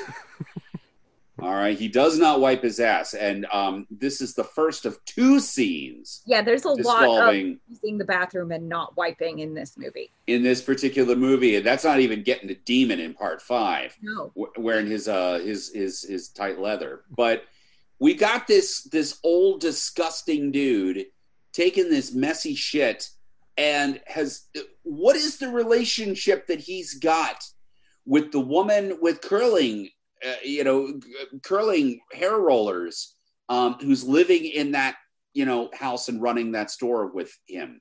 It's suggested that that's his wife, married, yeah. except she's young enough to be his daughter. What's that all about? it's harder to see when it's filmed in 3D. When you see it in 2D, she's very clearly very young and he's very clearly not. Um yeah, so it's there's a lot of weird weird relationship stuff happening in this But one. she's but she's meant to look like she's younger. And while we're on the subject of looks, so Jason, moments after he is taken down by Ginny at the end of part two, he's all of a sudden mysteriously, you know, he's back on his feet and he's just fully functioning as if nothing had happened. He does, however, go to that convenience store and he steals clothes off the out off the the clothing lines. So now he's got he's got this shirt and he's got these these trousers and it's it's kind of weird uh, the way that he looks, but he's got these clothes right, and he is though very strangely heavier. His build is totally changed, and yes, we realize that outside of the movie, it's a different actor playing Yeah. this time. it's it's Richard Brooker who was a you know a trapeze artist, but the point is in movie he is gone from being this kind of slight guy a little gangly to being a much heavier dude a much broader dude and he's back to being completely bald. Right. so if indeed the end of part two did happen he has shaved his head. After he left that shack i guess he feels he has to hide. Um he's not doing anything about this, you know, deformed face that he's got, which is kind of the giveaway. I'm, I'm like, Jason, that's like some Clark Kent putting on glasses shit, you know? um, do something about the mug first. But he's now completely bald. But when Chris, who was maybe raped or molested by Jason a year earlier, has her flashback, Jason is completely bald, as he is throughout this entire film and strangely wearing the clothes that he steals at the beginning of this film. Look, Jason is like Taylor Swift or Madonna. he has to be constantly reinventing himself. He was trying out a look and he decided that he liked it. And so he went with it. See, I never got, I never understood that part of why they put him possibly, you know, the sexual assault. I never understood why they put that in there. To me, that still doesn't make any sense at all. I think, again, this is something where the ambiguity makes it more interesting. It, the fact that Chris tells this story and that she was trying to escape from this attack and then blacks out and wakes up in her bed the next morning and her parents pretend it never happened they ref- they they pretend it did never happen so there and then we never address it again in the film. She confronts jason. She sees him. She recognizes his face and says you and you know he even pulls his hockey mask up to make sure that Yeah. she sees his face. And that is a very creepy creepy little you know bit of filmmaking right there. But the fact that we never address or come to any definitive conclusion what happened in you know during that night makes it more interesting It's a very strange detail. And it's definitely one that over the course of the series as a whole um, feels very strange, but it feels very strange even just with the first two movies. It's Yeah, because he never, never does it again. You know what I'm saying? He, we don't know if he done it before. Obviously, we know him as just killing everyone, right? Not killing some people, raping the other people. So it's just like, okay, this one time he does it. That seems kind of weird to me. we could also make the argument though that if this was a year before that perhaps jason was a, a, a diddler uh, i mean if, if we look at friday the 13th particularly if we look at the first one what's so interesting about the forms of death are that so many of them involve uh, penetration and you know impilations and and things of that sort. And we can make all kinds of freudian arguments about knives and things being phallic symbols. But what makes them so interesting in that first movie is that it is a woman mrs Voorhees, who is adopting male characteristics. She has a mannish haircut. She has this big baggy sweater that gives her a mannish build. She has hairy knuckles for christ's sake. And she's running around stabbing people and impaling them and essentially acting like a man. Um, if we are going to say that Jason did molest this girl, perhaps that was something that he did. Maybe he wasn't a killer if we start looking at this continuity and trying to make sense of it. Maybe he didn't kill before. Maybe he did sexually assault women, and for whatever reason, because we don't know what happened at the end of that night, maybe whatever happened that night uh, led him to stop doing it. And he began, instead of, you know, acting out in sexualized ways, um, whatever occurred that night caused him to start acting out his sexual fantasies in those uh, phallic ways with weapons. Maybe he died in part two, and this is a totally different person who they're just mistaking for Jason. This is also true. Maybe, maybe the death that he experiences in part two um, killed his libido. We don't know what he did with all those bodies before he hung them up. We do know that he selected certain people to take back to his shack and leave at the altar of his mommy's head. Um, and they are, if memory serves, all women. So that's very interesting. Mm-hmm. Maybe he has a type and he takes them back home and makes use of them later on. Yeah, and there's something we can touch on when we get to the remake also, because that left some questions with me too. But Friday Thirteenth, like- the final chapter. Erik, I know this has one of your favorite death scenes. It, the guy being killed in the basement. We had talked about it on your first episode with us. He's killing me. He's killing me. I, I would say part four is part four is interesting because um, if we if we look at it, part two, three, and four form a trilogy, and with the exception of the the sort of prologue, the fifteen minute prologue in part two, um, they all take place over a couple of days. And if we really want to sit there and either psychoanalyze or try to draft up some kind of a timeline of when shit's happening, we literally watch hair and clothing fashion change um, like annually over the course of a couple of days. Those kids in 1981, you know, they always sort of say that a decade needs a few years to right. figure out what it is, and it's carrying a lot of the baggage from the previous decade. 81 looks very little like 82 that we see in part three, which looks very little like the 84 that we see in part four.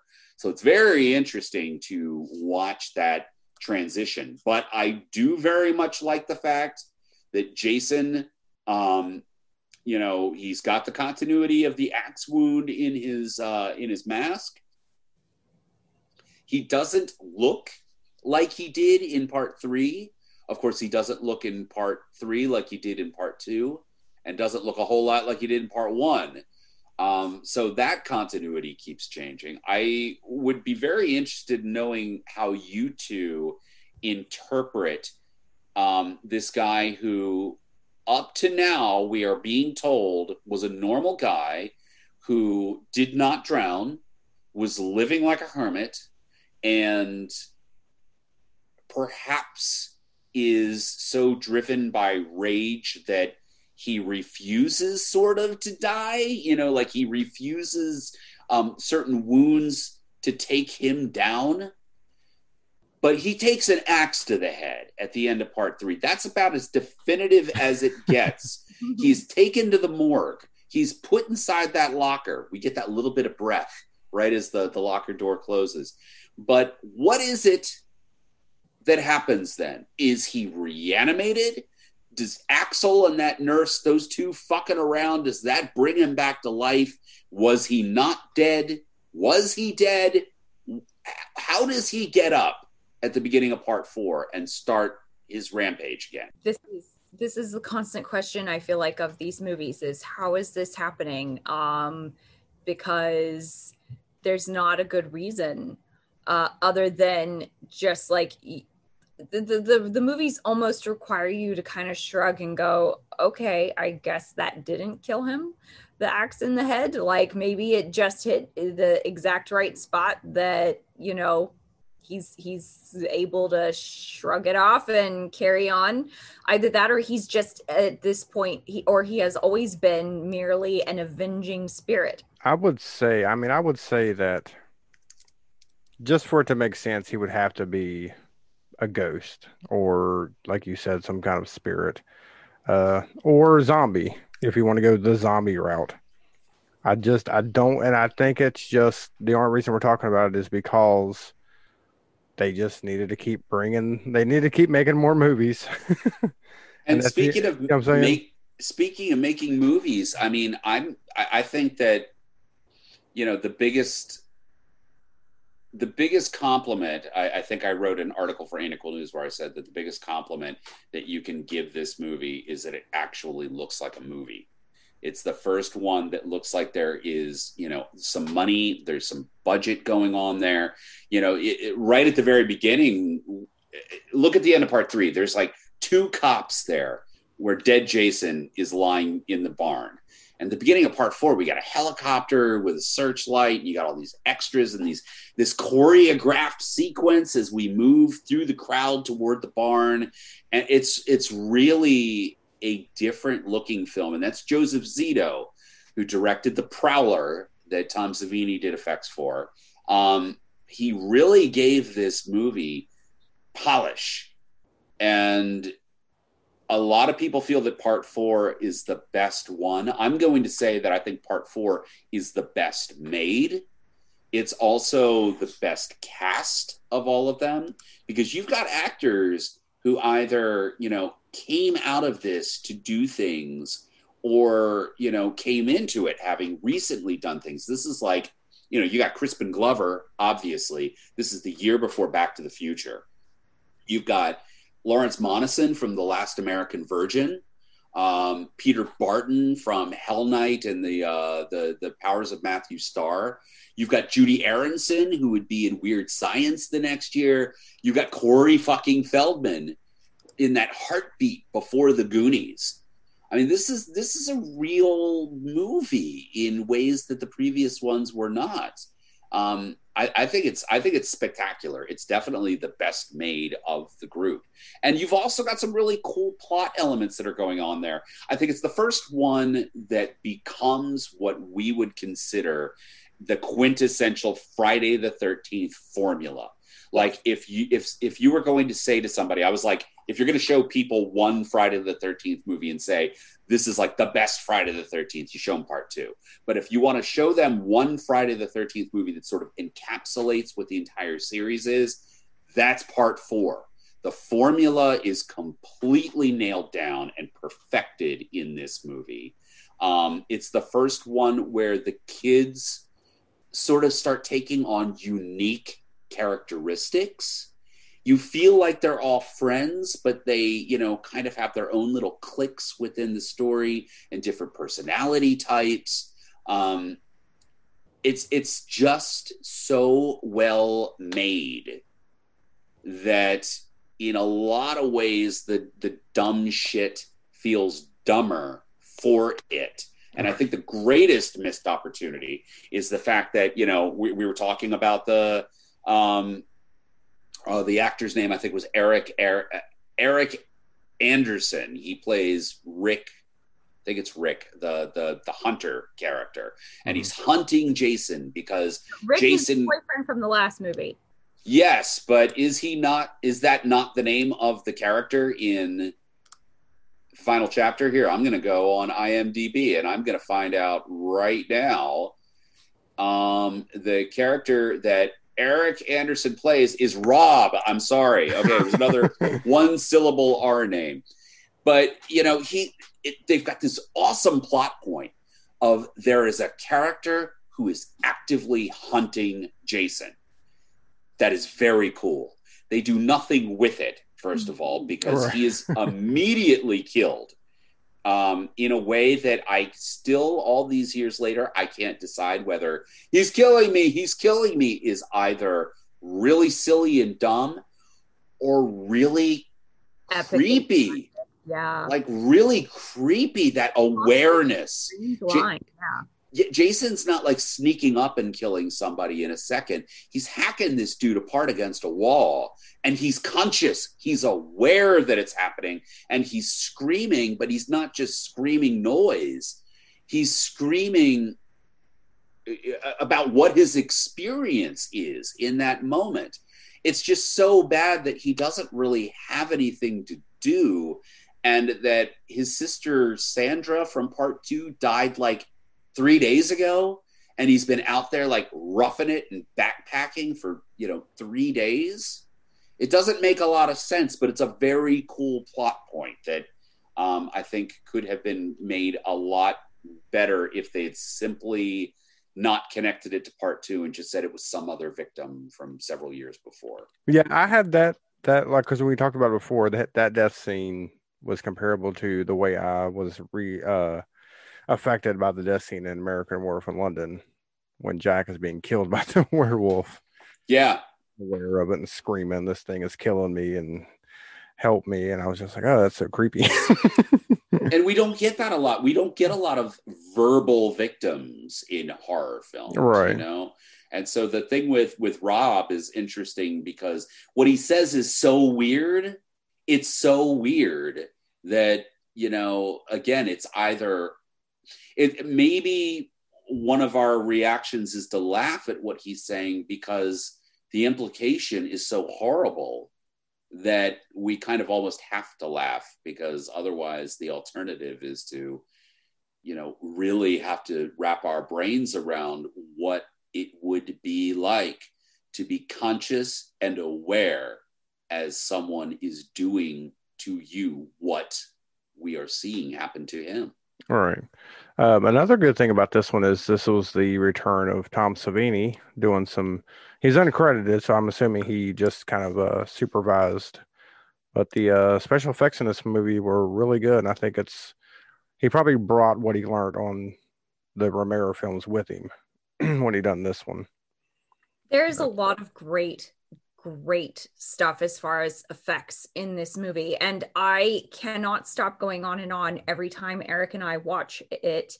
Um, there's a stunt woman in this movie. And that's number one, rare for horror movies that you actually get a stunt woman rather than a stunt man dressing as a woman. And she flies out of windows multiple times, lands on the ground, lands on cars in a way that is just completely elegant and beautifully done. And it's one of it's one of my favorite things in the movie is the fact that there's a stunt woman and she's doing top-notch work. It's beautiful. Yeah much better than the stunt woman in part seven who goes out the window and has those big thick hairy legs. Yeah. because she's a stunt dude. But Now- that's that's part uh, seven. Part seven's its own ball of wax. Yeah, you had mentioned that the uh, in part two when she puts the sweater on, pretends to be the mom. You said that was probably the greatest thing ever. What about uh, Tommy Jarvis shaving his head and pretending to be a young Jason, confronting the older Jason? It's, think it's kind of cool but it also feels a little bit con if it it just it feels a little bit contrived um for me anyway you know they this this this kid and the fact that he's making you know these masks and stuff that would you know they're movie sort of like level masks it feels a little bit self-referential and a little bit self-conscious. And so well his I, name is tommy after Yeah. tom savini so. And and so that that's just personally how i feel about it. Um and then you're also asking a kid to sort of you know do this like psychological trickery and he's great at it but i don't feel like it works as well as what happened in part 2 just because you have an adult woman who's sort of like you know playing it with i think a little bit more conviction just because of experience I'm going to argue that I agree. Part two does it much, much better, um, and it's also the first time that you see it. It's it's part of the reason why the chair jump at the end of part two. It doesn't work for me for a lot of reasons, but one of them is that it's telegraphed. We know that they're just going to repeat what they did in part one. Um, having Tommy confront Jason uh, as he does at the end of the film both works and doesn't work. It's definitely not part two. but I think this is another instance where you know the writer Barney Cohen, along with with you know Joe Zito, were just going, okay, well, we need something to happen here, so let's look at the other ones. Okay, let's do that. It, it- that worked at the end of part two. We're basically just going to do that over again, and they didn't give it a lot of thought. Yeah. But because they didn't give it a lot of thought, it creates this weird, vague uh, uh, area there in which we are left to in making you know our own interpretations. So Tommy comes down the stairs. He calls Jason's name. Jason turns and is looking at a pop collared version of his younger self Yeah. and you know it's like and and that stops jason in his tracks and all he can do is stare and tommy keeps saying remember jason remember what is going on there we see some sort of connection is going on there and jason is seeing something remembering something feeling something but we don't know what it is because jason cannot emote behind that mask and he does not speak and Tommy seems to be referring to something specific. Is he just saying, Remember when you were a kid? Is he saying, Remember when you were alive? Remember when you were a good person? Remember, what is he saying? Uh, Remember when you died? What is he trying to evoke there? And it's so vague and unexplained that it becomes, I think, especially when coupled with Manfredini's score, a very creepy moment because there is a connection and it the movie wants there to be a connection between them because it's almost like there's a transference that is happening.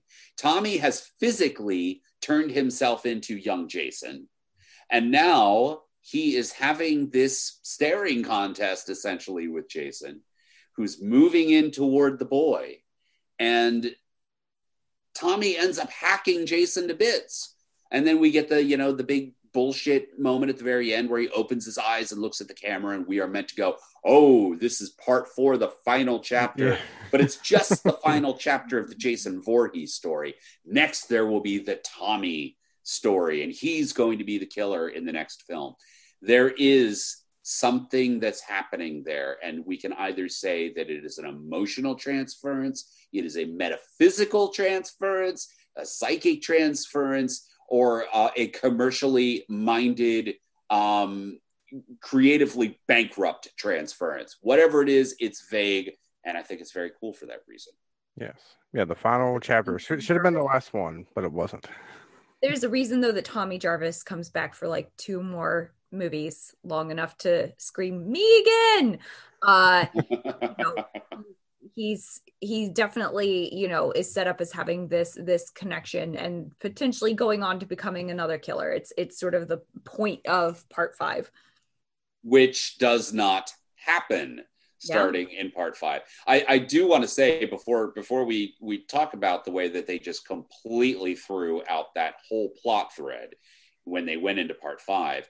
I do very much wish that they had left the original ending in the film that was not uh, viewable until you know the era of special features in which Trish has a nightmare where she, it's the next morning. Jason is dead. The rampage is over. The sun is up, and there is dripping coming from the ceiling. And she goes upstairs. And the mother, who we saw post Jarvis sandwich, um, react to something outside of the house that we never see. Yeah. But there's the implication that she is killed, but we never find out what happened to her. Well, in this deleted scene, Trish goes upstairs and there is her dead mother in the bathtub, drowned, and slowly sits up and she opens her eyes and, you know, they're completely Regan MacNeiled, um, rolled back into her head. And again, we're looking at this and we're going, okay, duh, Tommy Jarvis has physically turned himself into Jason. He becomes a killer at the end of the movie and kills Jason. And what is a big motivating factor? His mother was murdered by Jason. Right. So I, I wish that that had stayed in. And I do also think, while we're talking about the mom, there is a great moment that, again, is so vague because the mother is barely there as a character. She's there to go running with her daughter around the lake. She's there to give Jarvis sandwiches, and that's about it. But there's a wonderful moment when the kids next door arrive and they're hooting and hollering and running inside of the rental house to go get drunk and stoned and laid. And we see mom looking out the window at them with this expression that can be read as those kids are going to cause problems and fuck with my kids. Right. And it feels very Mrs. Voorhees. And Yes. I, I I love that moment. Yeah, that was, a very good one. Um, we covered a lot on this one. I think we may have to wrap this one up and maybe get you guys to come back to finish up the series. Uh, it's getting later, late, later than I imagined it was going to be. but there's a lot to talk about. There's a lot. No, no, there is. Let's do a part two of this. We can- we Absolutely. We'll do a part two, but that'll be our final chapter. Uh, Yes. yes. Except for then when we do part three, um, Carey goes to hell, the the final episode. That's what we'll do. Yeah, and then we got to And have then a, we'll we and gotta then we'll do jump- part part four, which will be called Vickers X or something like that. and then eventually we'll go to space. Yes, that's the X. Yeah, okay, yeah, Now we yeah. have to space. and then we'll do Erik versus Carey, um, or something like that. There Well, yeah, go. we'll figure it out. We'll figure it out. And then we got to go to Manhattan, but we'll spend more, majority of the time on the boat. Yes. Actually, in Canada. Yeah, yes. that's what we'll do. Jason takes Vancouver. Yeah. All right. So, Megan, where can Yes. everybody find uh, your book and find you on the internet? Well, wait, before she does her plug. Okay. Can we rank the first four? What we since we've covered Oh the yeah, first four? yeah. What what is our ranking? Go ahead, Megan. Rank. Uh, one, two, four, and three. That's that's them in order of of best to worst, in my opinion. That's a good ranking. Okay, mine is going to be two, four, one, and then three. Also a good ranking. For me, it's two over one by like, you know, a machete blade. Mm-hmm. Um, but two, then one, then four, then three. And it's weird that none of us said four was our favorite because there are people out there. What is the great debate? It's either part Six. two or part four or part six. Right. Those are the ones that everybody argue about being the best. Yeah, that's well, everybody has their own opinion, I guess. no one's correct, right? Except Erik is always Okay, correct. he's always correct. Okay. She said it so I don't have to. yeah. All right, so Megan, go ahead Yeah. and plug away with uh, your stuff there. So uh, you can find my book, The Altered Wake, on Amazon and on uh, ClickWorks Press, uh, Barnes and Noble, all the usual places. Uh, if you buy it and you read it and you like it, please leave a rating because I'm up to like 10 or 11 of them on Amazon and I'd always love to have more. Uh, also, I have a podcast called Cocktails and Cookbooks that comes out like uh, at once a month at this juncture. Uh, depending on when I have time is 100% and also how often Erik can pester me into getting an episode done.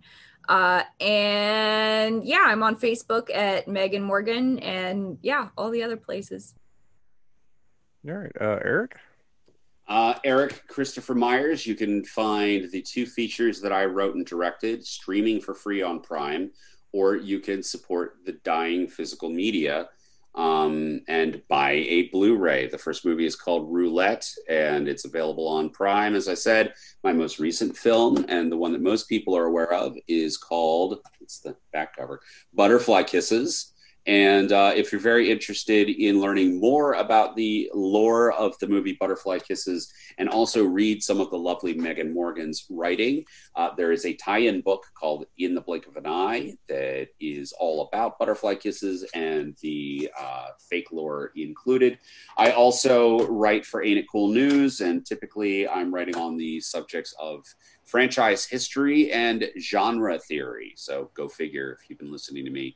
Um, rant about all this stuff, then you can go read me rant about all these things. And as I have said repeatedly throughout this episode, and I'm just going to say it again without joking, in all seriousness, um, leave this show a good rating, maybe even leave a review.